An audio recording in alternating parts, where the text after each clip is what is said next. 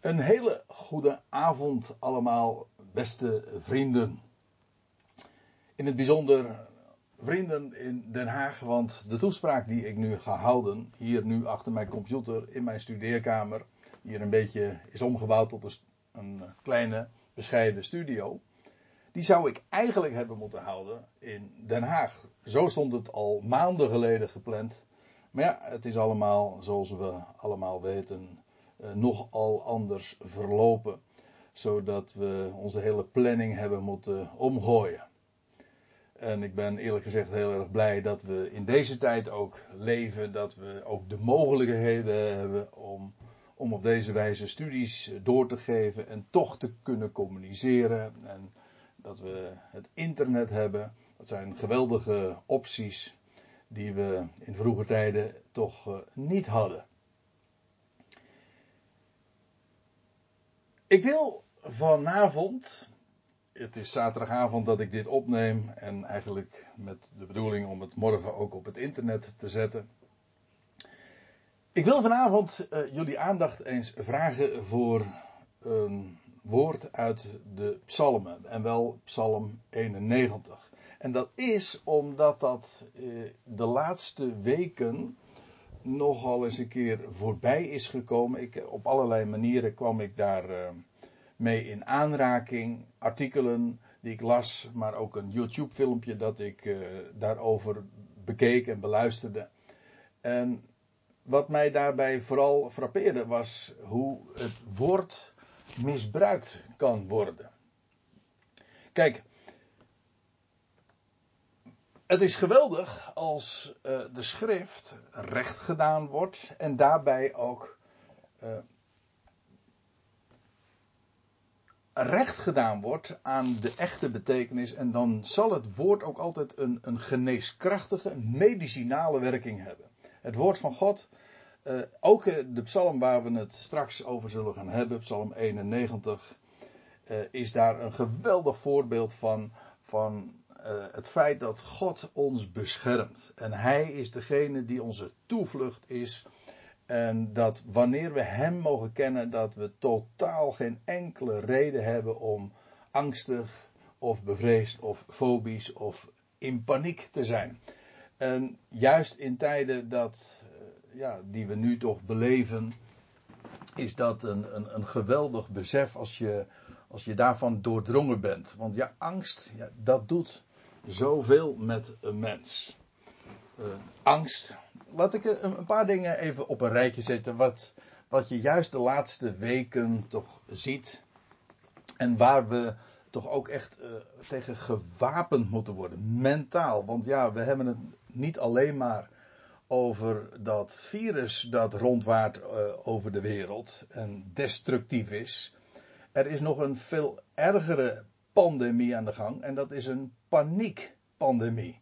Die ook wereldwijd zeer vernietigend en destructief werkt. Angst, zo zegt het spreekwoord, is een hele slechte raadgever.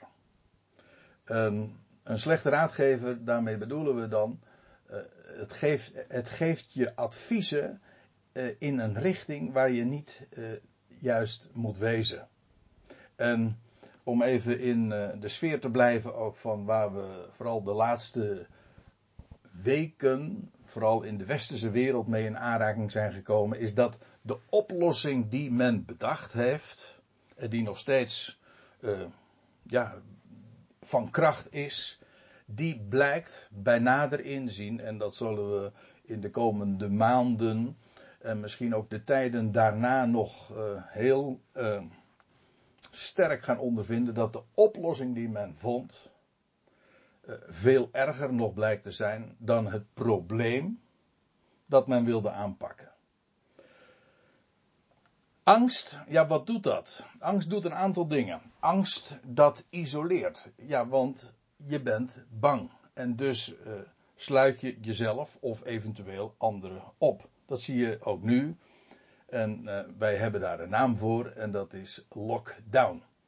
Dat is ingegeven ook door angst. Uh, angst doet nog iets. Angst schept afstand. Want ja, je bent bang voor iets of voor iemand of voor elkaar. Feitelijk is dat wat nu ook heel sterk uh, speelt. Hè? We, we moeten afstand houden. De anderhalve meter samenleving. En we moeten ons er ook helemaal op instellen. Het wordt het nieuwe normaal. En vooral niet te dicht bij elkaar komen. Is dat normaal? Ja, het is het nieuwe normaal. Maar is het normaal om zo met elkaar om te gaan en, en dat je je daarop moet instellen? Of eh, hebben we de nuchterheid om dat op een veel andere wijze eh, te beleven? Namelijk gewoon met de nuchterheid eh, die de schrift ons aanreikt. Angst doet nog iets. En dat is het isoleert. Waar ik het over had. Het schept afstand.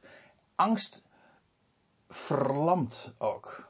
En verlammen in de meest letterlijke zin van het woord betekent dat je niet meer in staat bent normaal te bewegen. En dat zie je eh, op individueel niveau. Dat als je bang bent, ja, dan, dan kan dat je letterlijk zelfs verlammen. Maar je ziet dat ook nu in de maatschappij.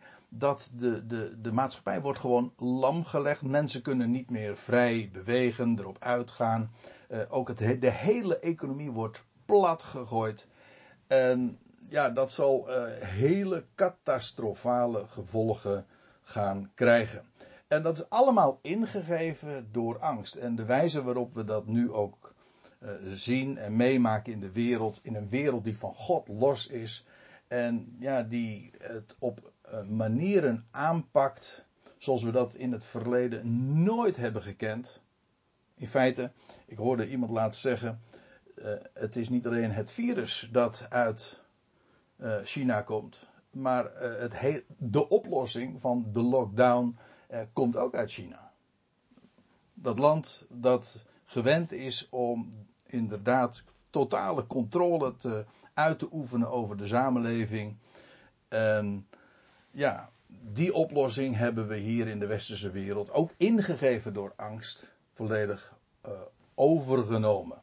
Ja, en in zo'n wereld leven we nu ook. En we hebben daarmee ook uh, als gelovigen te midden van zo'n wereld uh, mee te maken. En ieder uh, pakt dat weer op zijn of haar wijze op natuurlijk. Niemand is hetzelfde. Je hebt verschillende soorten persoonlijkheden. Je hebt mensen die daar wat makkelijker in zijn. Andere mensen nemen dat heel ernstig allemaal op. En het lijkt me heel uh, zinnig om in ieder geval ook de wegen te bewandelen die de overheid ons, ons aanreikt. Maar dat neemt niet weg dat je ook als gelovige uh, je een oordeel vormt over de ontwikkelingen die er gaande zijn. En ook wat het mentaal allemaal betekent. En ook vooral nu ook te zien hoe, hoe de wereld verkilt. Dat is ook trouwens een kenmerk van de eindtijd. Dat de liefde van velen zal verkillen. En dat heeft ook alles te maken met het opsluiten en dat afstand houden. En zeker als dat uh, de nieuwe manier van leven wordt, het nieuwe normaal, dan, dan geeft dat zeer te denken. Er is iets uh, wat ik vooral nu ook in deze studie, in deze toespraak ook eens graag naar voren wil brengen. En dat is dat, kijk, dat, je, dat het één ding is om het woord van God uh, aan te reiken en ook tot je te nemen.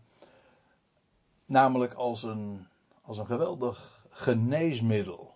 Om, om vrede, uh, een geneesmiddel tegen, tegen de angst en de paniek, dat is de ene kant. Maar ook daarmee vrede en rust in je in je hart en in je, in je leven te beleven en dat ook zo ook door te geven. En, en heel de schrift spreekt daar ook van. Als, de, als, als Gods woord tot een mens komt, dan, zegt, dan staat er zo dikwijls ook geschreven, vrees niet. En dat is het geweldige als je hem mag kennen, dat je in die, in die totale rust mag leven, in de wetenschap dat er één is die jouw, lat, jouw pad uh, leidt en die je ook beschermt en die geeft wat je nodig hebt. Maar ik ga naar Psalm eenennegentig toe, maar voordat ik dat doe wil ik even laten zien dat Gods woord kan worden toegepast. Op de rechte wijze, daar had ik het zojuist over. Het kan ook worden misplaatst en dat gebeurt ook heel dikwijls. En daar wil ik ook graag de vinger bij leggen en opleggen en zodat je dat gaat herkennen.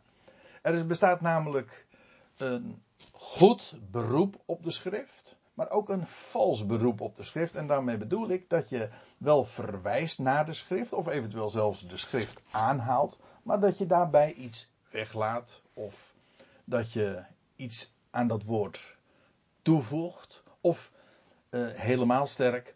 En dat is heel, heel misleidend. Misschien nog wel misleidender dan die, die voorgaande twee. Uh, uit het verband rukken. Dat wil zeggen, je neemt een tekst. En je haalt het helemaal uit de context. De samenhang, het verband. En het dan zomaar toepassen. En dan kun je de, de wildste ideeën zomaar op mensen loslaten. En als je daar niet goed uh, tegen gewapend bent. En als je niet weet, uh, ja, de schrift niet kent. En dan ook dat misbruik niet uh, direct in de gaten hebt. Ja, dan kun je helemaal op het verkeerde spoor worden gezet. Ik wil u graag eens meenemen naar, uh, naar, naar Lucas vier en ook Mattheüs vier. Waarin we de geschiedenis vinden van de heer Jezus die verzocht wordt in de woestijn. Helemaal aan het begin van zijn bediening. Nadat hij gedoopt is in de Jordaan door zijn neef Johannes. En dan lees je dat hij in de woestijn geleid wordt. En iedere keer als dan de diabolos, de duivel. De diabolos, de dooreenwerper. En dat, dat, alleen die term zelf in de letterlijke zin van het woord geeft al aan dat hij de schriften uh, misplaatst en dat hij teksten uit zijn verband rukt en door elkaar gooit. Daar is hij uitermate bedreven in. En dat is eigenlijk ook zijn beroep. Dat is uh, de wijze waarop hij ook wordt aangeduid. De diabolos. En iedere keer, en dat is het bijzondere, wat uh, de Heer Jezus dan doet als hij misleid wordt, als hij of in ieder geval verzocht wordt, dan dat hij zegt, er staat geschreven. En dan blijkt dat de Heer Jezus buitengewoon op de hoogte was van wat, ja, wat er in de schriften staat vermeld. En dat hij daar de, de kracht daarvan ook hanteerde. En, en, en ook op de rechte wijze dat aanhaalde. En, en daarmee ook uh, de, de diabolos weerstond. En antwoord gaf, zodat hij uh, niet werd uh, meegenomen uh, in de misleiding. En nou neem ik u even mee naar Mattheüs vier en dan staat er op een gegeven ogenblik dat toen, vers vier van Mattheüs vier, pardon, vers vijf, toen nam de diabolos, de duivel, hem tot in de heilige stad en deed hem staan op de rand van de tempel. Dat is een speciaal plekje dat letterlijk het vleugeltje heet. En dat is een hele hoge plaats waarbij je met een gigantische... Uh, waar, als je, dat je op die plaats staat en dat je een gigantisch uitzicht hebt. En dat je, uh, wanneer je daar naar beneden kijkt, dan kijk je tientallen en ik meen zelfs uh, meer dan honderd meter naar beneden. Nou, hij deed hem daar staan op de rand van de tempel. En hij uh, zei tot hem, tot Jezus, indien je Gods zoon bent, werp jezelf naar beneden. Want er staat geschreven, en nou komt het, dan haalt hij aan Psalm eenennegentig, vers elf en twaalf. Ik kom daar straks op terug. En dan wil ik ook laten zien uh, in wat voor verband dat staat. Maar hij, wat de duivel dan doet, is hetzelfde als wat Jezus deed. Namelijk een beroep doen op de schrift. Hij zegt, er staat geschreven. Maar dan moet je uitkijken. Want inderdaad, het antwoord is altijd, al in geval van misleiding, en als de diabolos uh, op je pad komt, om te zeggen, er staat geschreven. Maar wees erop bedacht dat ook de diabolos een theoloog is.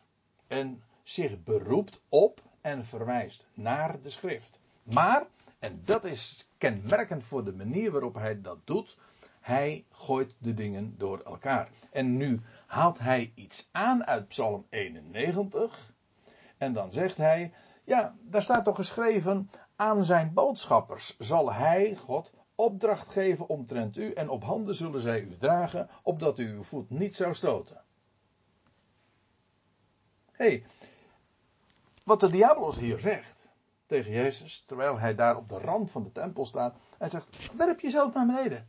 Het staat toch gewoon in de Bijbel, dat als je dat doet, dat je op handen zal worden gedragen en dat je je voet niet zult stoten. Dus waarom doe je dat niet? Als je gelooft, dan kun je dat toch rustig doen. En dan is het eigenaardig wat uh, de reactie van Jezus is. Want hij gaat niet met hem in discussie. Maar wat hij zegt, Jezus zei met nadruk tegen hem, er staat ook geschreven, je zult de Heer je God niet verzoeken. Of letterlijk eigenlijk uitproberen. Uit de tent lokken. Opmerkelijk dat wat Jezus doet is, zegt hij, uh, ja, jij, je beroept je op de Bijbel. Je beroept je op wat er staat geschreven. Ik zal je dit zeggen, er staat ook dit geschreven. En dan lees je inderdaad iedere keer ook in dit verband dat de diabolos hem uh, met rust liet.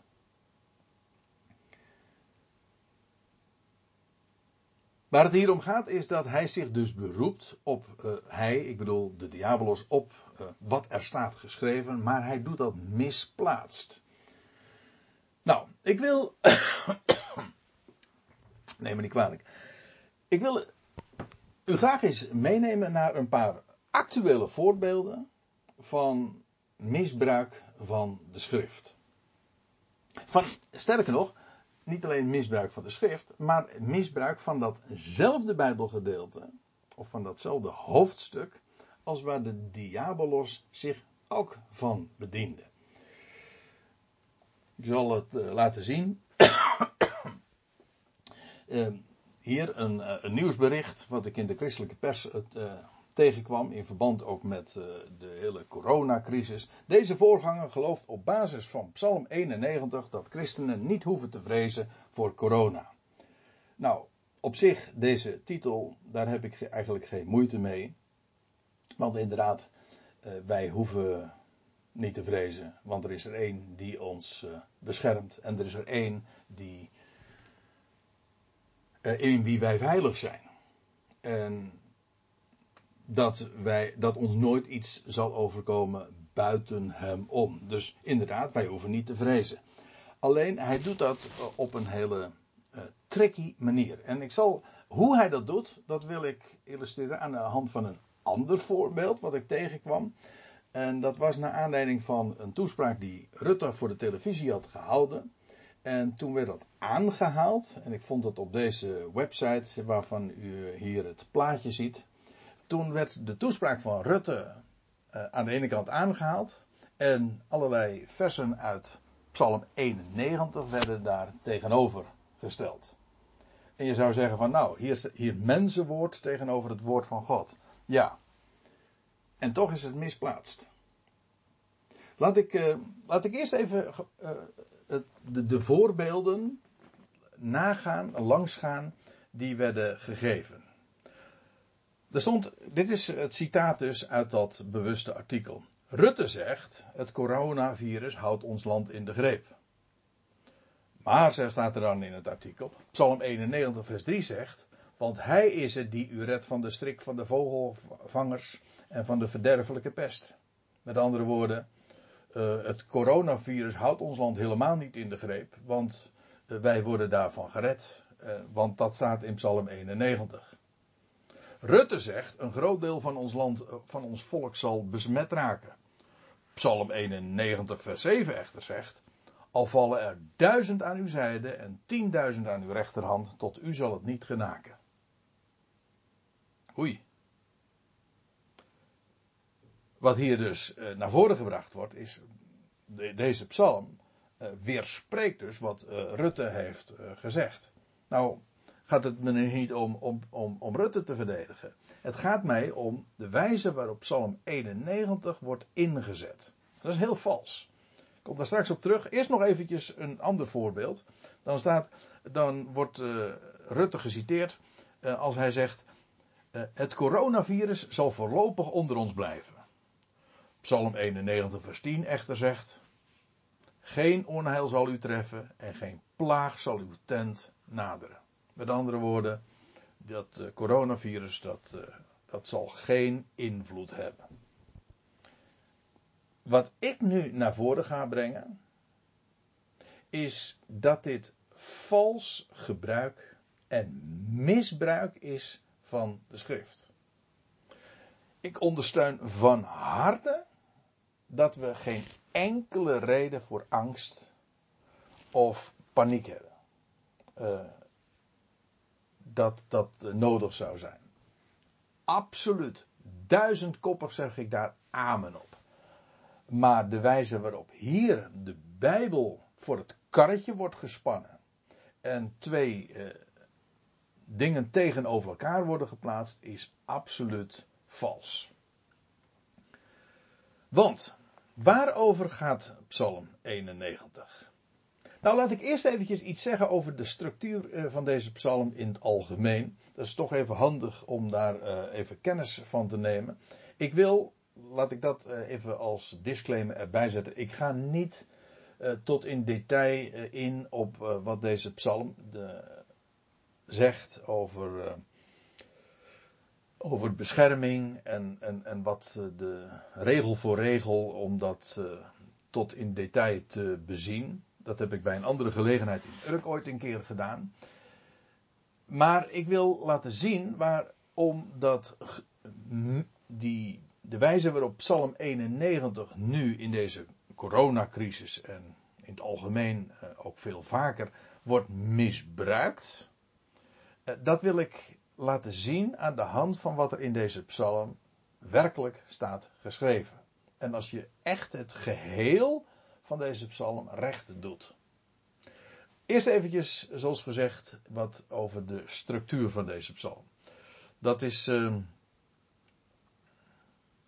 wel nuttig om het, om het geheel even te overzien. Het begint met een, met een aanzegging, een belofte, de, misschien wel de allerbekendste woorden uit deze, uit deze psalm is uh, wat er in vers één staat. Wie in de schuilplaats van de Allerhoogste is gezeten, die zal vernachten in de schaduw van de Almachtige. Nou, na die aanzegging krijg je een respons, een antwoord uit de schuilplaats. En dan wordt er gezegd, mijn toevlucht en mijn vesting, mijn God op wie ik vertrouw. Dan krijg je weer de aanzegging, de belofte. Hij die u beschermt, hij die uw toevlucht is, gij hebt niet te vrezen en, enzovoorts. Vers drie tot en met acht is zo'n aanzegging. Dan krijg je weer een korte respons vanuit de schuilplaats. Er zijn dus verschillende sprekers. En dus er wordt gesproken in de eerste persoon en in de, in de tweede persoon. De respons uit de schuilplaats, als tot uh, God wordt gezegd, gij, u bent mijn toevlucht. Dan krijg je weer de aanzegging, de belofte, de Allerhoogste zal, hebt u tot uw schutser gesteld. En hij zal uh, u, aangaande u zijn engelen gebieden, en et cetera. En dan... uiteindelijk, daar eindigt de psalm dan ook mee met de respons, niet vanuit de schuilplaats, maar de respons, het antwoord van Jahwe zelf. En daar uh, gaan vers veertien, vijftien en zestien dan over en zo sluit de psalm ook af. Nou, dit even om als, als een totaal plaatje even van de structuur van deze psalm.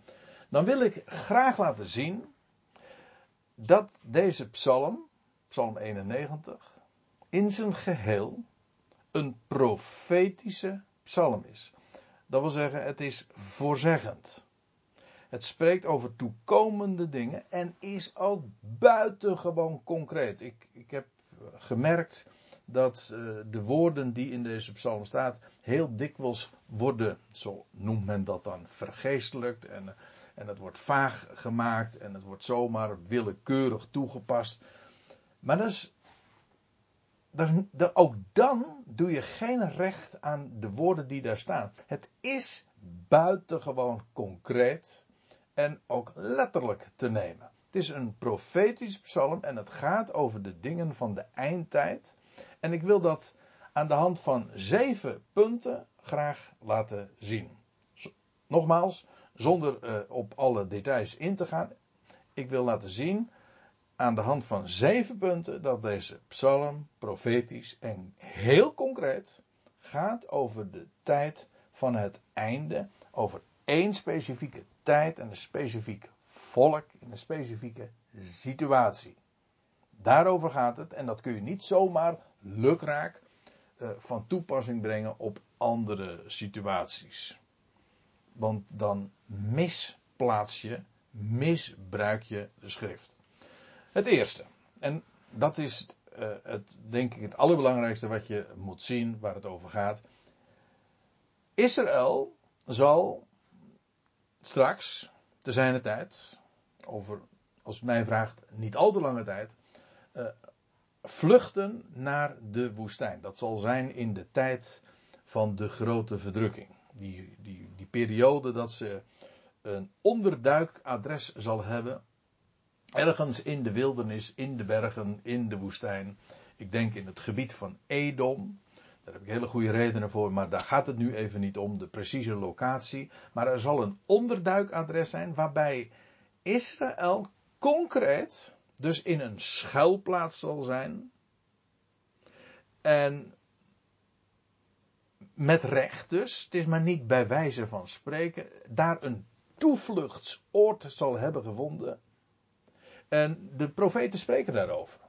Mattheüs vierentwintig, de beroemde toespraak die, de, uh, die Jezus heeft gehouden vanaf de Olijfberg, uh, ge- spreekt daar ook over. Dan zegt hij van dat als jullie nou de, de, de, de gruwel, dat afgodsbeeld van verwoesting zullen zien staan op de heilige plaats. En dan verwijst hij naar Daniël.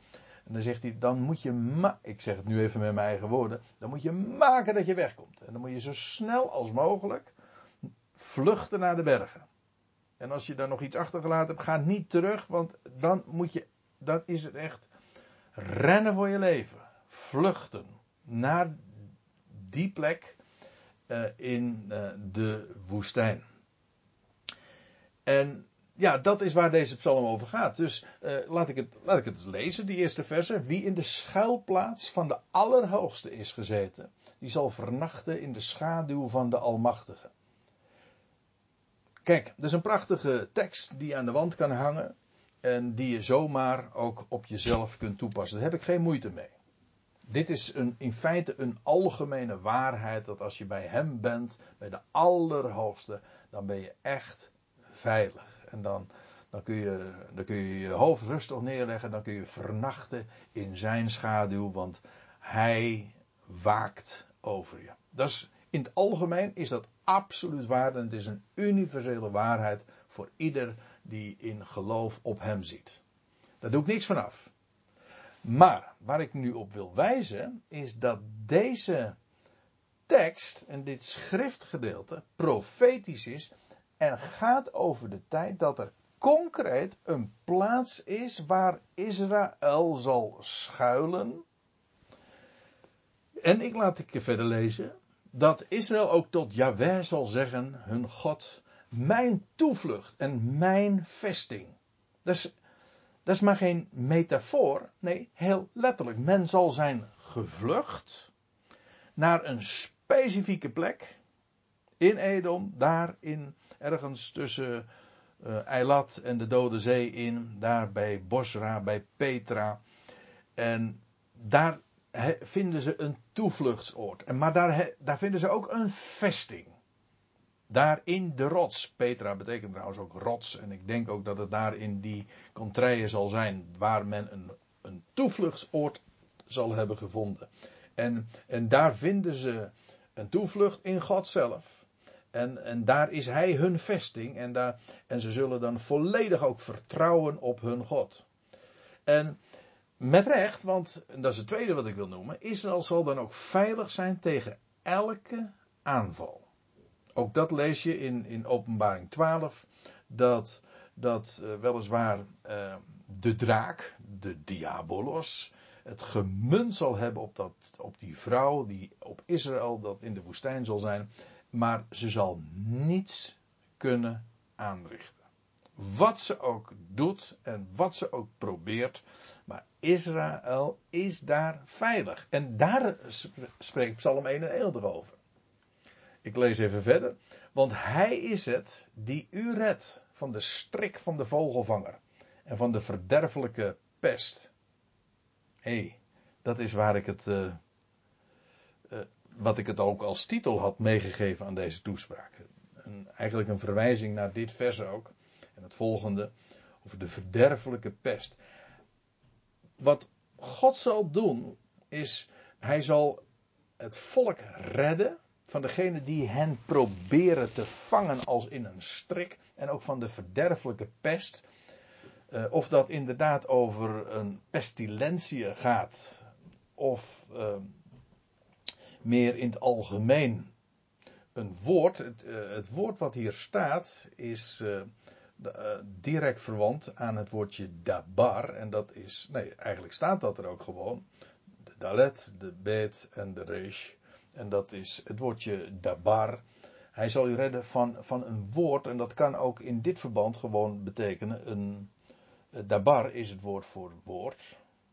Uh, en in dit geval een verderfelijk woord. Een woord van onheil. En niets zal men kunnen aanrichten. Ook allerlei nieuwsberichten die zullen rondwaren. Niets zal dat volk dat daar in veiligheid uh, verkeert en vertoeft kunnen aantasten. Ha, want waarom? Wel, hij is daar hun redder. En uh, dan staat er, met zijn vlerken beschermt hij u. En onder zijn vleugelen vindt u een toevlucht. En zijn trouw is een groot schild en een pantser. Met andere woorden, ze zijn daar volstrekt, maar dan ook werkelijk volstrekt veilig in dat toevluchtsoord. En u hebt niet te vrezen voor de verschrikking van de nacht. Alarm. Als, ik, ik stel me dat ook heel letterlijk voor als, als het volk daar dan tijdens de grote verdrukking, een, een, een, dat, tenminste dat, dat deel wat een rest dat daar een toevluchtsoord heeft gevonden in de woestijn, wel... Uh, dan, zullen, dan zal er misschien alarm opgaan, maar ze hebben niks te vrezen. En voor de pijlen die des nachts, die des daags vliegen, voor de, de bommen die om hen heen worden geworpen, niets zal hun kunnen treffen. Hoe dat zal gaan weet ik niet, maar in ieder geval één ding is zeker, uh, ze hebben niets te vrezen. Helemaal niets. Ze hebben niet te vrezen voor de pest die in het duister rondwaart. Hier heb je weer datzelfde woord. Dat woordje pest, dat kan inderdaad, uh, ja, het is een vrij algemeen, uh, een breed woord met een brede toepassing. En hier, en dat wordt vrij algemeen gedaan, uh, wordt het uh, weergegeven met pest of iets uh, in, die, in die sfeer. Maar ik gaf al even aan dat het inderdaad het, het woordje voor woord is. En het zou dus heel letterlijk ook gewoon een woord kunnen zijn dat daar rondwaart. Overigens, dat woordje, daar wil ik nog even op wijzen. Dat woord wat hier vertaald staat met duister, dat is letterlijk somberheid. Ziet u? En dat bevestigt mijn vermoeden dat het niet alleen maar gaat over een, echt een pestilentie. Dat, ook dat hoor, daar niet van. Maar eh, ook over, over nieuws, over woord van somberheid. Sombere berichten. Wel, daar hebben ze niet voor te vrezen. Of voor het verderf dat in de middag eh, vernielt. Niets. Punt nummer drie. Waarmee ik aan wil tonen dat Psalm eenennegentig profetisch is en concreet gaat over de tijd van het einde in verband met Israël dat bewaard zal worden. Het is ook een tijd waarin velen zullen omkomen. Ook dat laat Psalm eenennegentig zien. Dan staat er namelijk in het vervolg, al vallen er duizend aan uw zijde en tienduizend aan uw rechterhand... Tot u zal het niet genaken. Tot u zal het niet uh, dichter, uh, dichtbij komen. Kijk, uh, waar ik het uh, zojuist even over had, dat die, die website waarin werd gezegd van, oh, we hebben, ons, we hebben niets te vrezen uh, voor corona, want er staat in Psalm eenennegentig vers zeven, al vallen er tienduizend aan uw rechterhand uh, en duizend aan uw zijde, tot ons zal het niet genaken. Dat gaat niet over corona, dat gaat niet over onze situatie, dat gaat over de tijd dat er vele, vele slachtoffers zullen zijn, vele zullen omkomen. Inderdaad, letterlijk, duizend aan je zijde en tienduizend aan je rechterhand. Maar zij, dat volk dat daar in die schuilplaats van de Allerhoogste zal zijn, tot hen zal het niet dichtbij komen.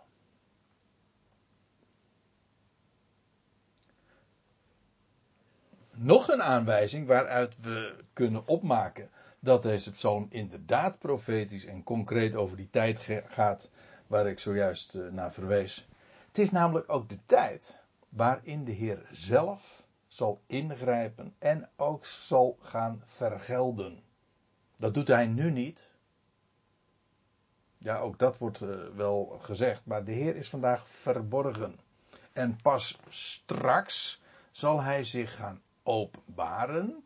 En dan gaat hij ook recht zetten. En dan zal hij het ook opnemen voor zijn volk. En dan zal hij ook vergelden en korte metten maken met alle tegenstand.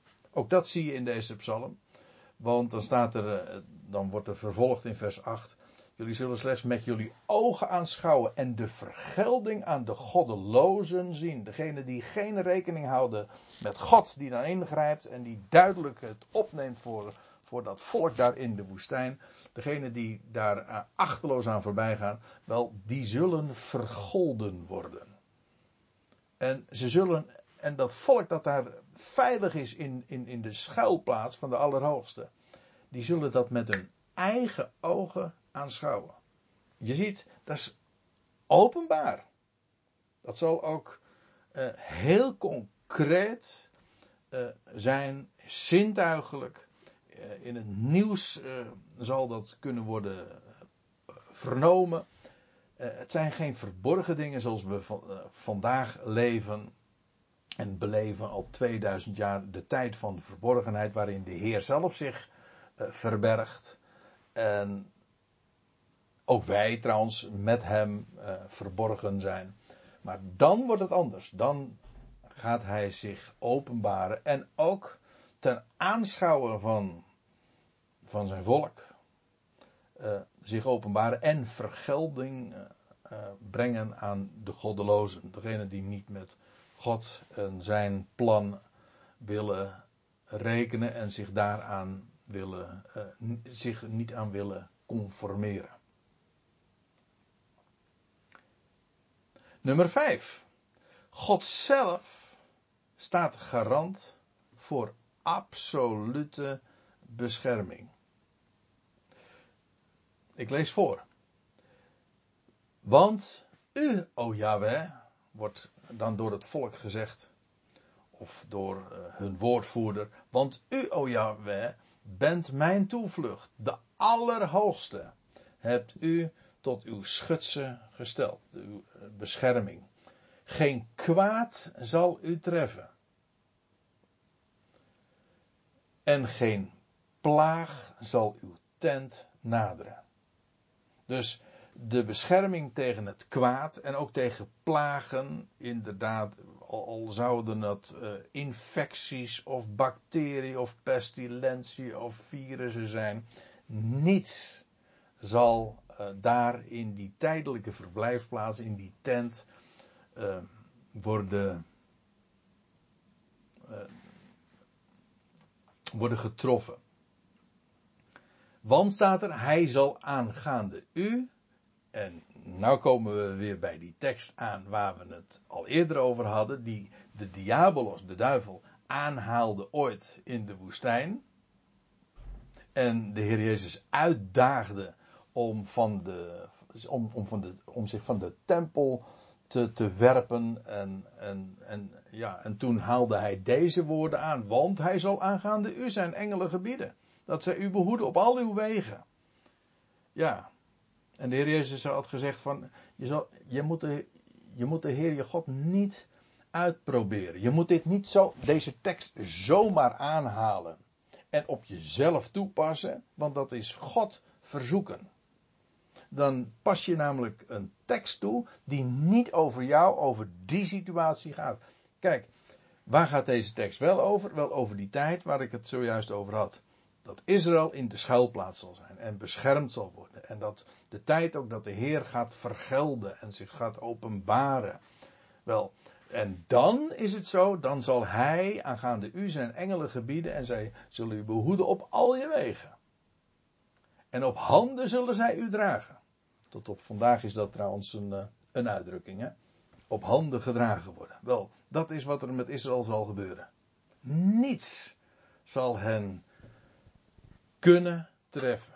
En hun voet zal niet, uh, zullen ze niet stoten aan, uh, aan de steen.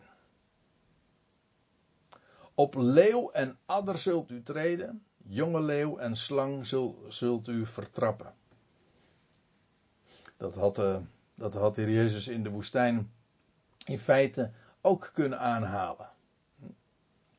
En daarmee subtiel kunnen verwijzen naar uh, de diabolos zelf. Die immers wordt vergeleken met zowel een leeuw als, uh, als naar de slang. In verband met de eindtijd lees je ook dat de Satan rondgaat als een brullende leeuw. En hij wordt ook... Uh, sorry. Hij wordt ook genoemd de oude slang. Dat wil zeggen die slang van oudsher. Nou, uh, daarover gaat het hier. Hier wordt de, de diabolos, de tegenstander, aangeduid als leeuw, als adder, als slang. Wel zal hij worden vertreden en vertrapt. De, de tegenstander, de draak, of hoe hij ook maar heten mag, zal niets hebben in te brengen. En... Uh, Hier wordt ook beloofd dat, dat onder de voeten van het volk zal, het, zal die tegenstander, de leeuw en de slang, die zo gevaarlijk zijn, maar tegen dat volk dat in de schuilplaats is, heb, kan het niets aanrichten. Nummer zes. Als bewijs, als aanwijzing, zo u wilt... Dat, is er, dat deze psalm inderdaad profetisch en eindtijdelijk is. Het spreekt namelijk ook van Israëls bekering en uitredding. Want ik ga even verder met lezen uit deze psalm. Dan staat er in vers vijftien.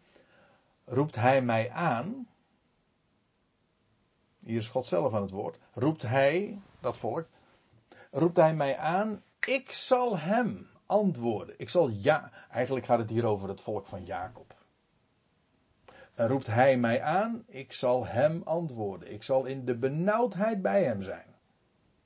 Dat is trouwens ook een term die in verband met Israël in de eindtijd gebruikt wordt. De tijd van Jacobs benauwdheid. Wel, daaruit zal het worden gered. In Jeremia eenendertig of dertig staat dat ook. Jeremia dertig vers zes, dat, dat, dat God hen zal uitredden in de tijd van Jacobs benauwdheid. Waarom? Omdat... in de benauwdheid zullen ze uiteindelijk, zal ook het volk in het land, wat daar nog van overgebleven is, zal men de naam gaan aanroepen.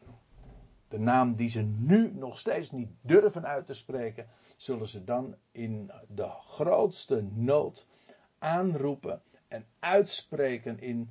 En, en dan staat er ook bij, roept hij mij aan, ik zal hem antwoorden. En ik zal in de benauwdheid bij hem zijn. En ik zal hem uitredden. En tot ere brengen. Tot heerlijkheid. Verhe- letterlijk staat er, zoals je dat in de interlinea ziet. Ik zal hem verheerlijken. Israël wordt uitgered. En in een, in, uit de benauwdheid. En in heerlijkheid eh, ge- gebracht. Tot ere worden gebracht. En ja, dat zal uiteindelijk dan leiden, en dat is punt nummer zeven, een mooi getal in dit verband, want dat zal de, de, als uitkomst hebben de grote wereldsabbat, die, die geweldige tijd, die, die dat zevende millennium voor deze wereld. En dat zal een sabbat zijn, de dag van Jahwe, waarin hij rusten zal in zijn schepping en waar ook de schepping zelf, onder leiding van Israël als eerste volk, en de volkerenwereld zal er uiteindelijk ook in gaan delen. Wel, waar Psalm eenennegentig over gaat is over Israëls uitredding. Eerst, in eerste instantie dat ze zal worden uh, beschermd daar in de schuilplaats. En dat uiteindelijk het hele volk de naam van Jahwe ook zal aanroepen. En dat hij hen dan zal uitredden. En, en hen ook in ere, in heerlijkheid zal brengen. En dat zal een geweldige tijd zijn. Die dan vervolgens door moeite en, en, en vele slachtoffers heen. En ook door vergelding heen. Het zal leiden tot, tot een geweldige periode. De, de grote afsluiting. De grote, het hoogtepunt van, van de wereldgeschiedenis. Dan staat er ook bij. Zo eindigt de psalm ook. Met lengte van dagen zal ik hem, Jacob. Jacob dat tot een Israël geworden zal zijn. Eh, zal ik hem verzadigen. Ik neem dat trouwens ook heel letterlijk. Eh, het volk zal, je leest in, in Jezaja vijfenzestig, want als de levensduur der bomen zal de leeftijd van mijn volk zijn. En, en, en wat, wat je dan gaat meemaken is, is dat de mensen weer de leeftijden zullen krijgen die ze ooit ook hadden voor, dat, uh, voor de zondvloed. En dat mensen eeuwen oud worden. De leeftijden van de levensduur van bomen bereiken. En tegen het millennium aankomen. Zo oud. Met lengte van dagen zal ik hen ver, verzadigen. En dat zal zo'n geweldige tijd van vrede en voorspoed zijn. Allemaal vanuit Jeruzalem zal de koning dan ook regeren. Want dat is de stad van de grote koning. En een geweldige tijd. Wel, daarover gaat Psalm eenennegentig. En als laatste staat er dan nog bij. En ik zal hem mijn heil doen zien. Ziet u ook hier. Dit, is, dit zijn garanties. Dit zijn aanzeggingen. Zo zal het gaan. En ik zal Jacob mijn heil doen zien. Het is trouwens prachtig. Dat als je naar dat woord kijkt. Dat woord heil. Dan staat daar in het Hebreeuws gewoon ook de naam van degene die het heil, de redding ook belichaamt. Namelijk Yeshua. Letterlijk. Staat hier. Ik zal hem mijn heil doen zien. Ik zal hem mijn Yeshua doen zien. En via hem en in hem zal het volk en uiteindelijk heel de wereld gaan delen in, in de geweldige tijd uh, die, die dan gaat aanbreken. Wel, daarover gaat uh, Psalm eenennegentig. En ik denk uh, dat het heel belangrijk is om, om je deze dingen te realiseren. Uh, In de eerste plaats dat je honderd procent van Gods woord op aan kunt. Dat wat hij gesproken heeft, dat maakt hij waar. Daar hoef je niks van af te doen. Ga het ook niet misplaatsen. Nee, laat het in de context, in de samenhang waarin hij het ook neergezet heeft. En dan kun je er altijd volledig op blind varen. En dat is een, een, een, een enorme rots. Ja, waarin je kunt schuilen. In, in, in de figuurlijke zin. En voor Israël straks ook heel concreet. Maar dat is een, een basis van vrede. Dat is één kant. En waar ik ook op heb willen wijzen is. Lees en versta het woord, de schriften. Met onderscheidingsvermogen. En pak niet zomaar een tekst en uh, pas het zomaar toe, lukraak. Dat is uit zijn verband rukken. En dat is, dat is eigen aan de diabolos. Want die pakt er soms ook de Bijbel. Die doet dat zelfs heel graag. Daar is die buitengewoon bedreven in. En dan is het zo belangrijk dat je de schriften kent. En dat je die schriften ook recht kunt doen. En daarom is het van belang om, om de schriften te verstaan. En zo ook de kracht, maar ook de scherpte, want het, het woord is scherp, uh, de scherpte van het woord ook te beleven en te weten van dat slaat op, op die tijd, op dat volk, in die situatie en dat heeft betrekking op ons. Kijk, zo de schriften te lezen, dan haal je daar ook het volle rendement uit. En dan is Psalm eenennegentig een geweldige psalm. En daar hoef je ook niets van af te doen. Maar ga het niet zomaar toepassen op ons. Want dan misplaats je het. Nou, ik heb dat uh, voor uh, vanavond duidelijk willen maken. En ik hoop dat dat zo ook uh, overgekomen is. Wat is het geweldig om zo de schriften te mogen kennen en op dat woord volledig te kunnen blindvaren. Dat is wat ik aan ieder toewens.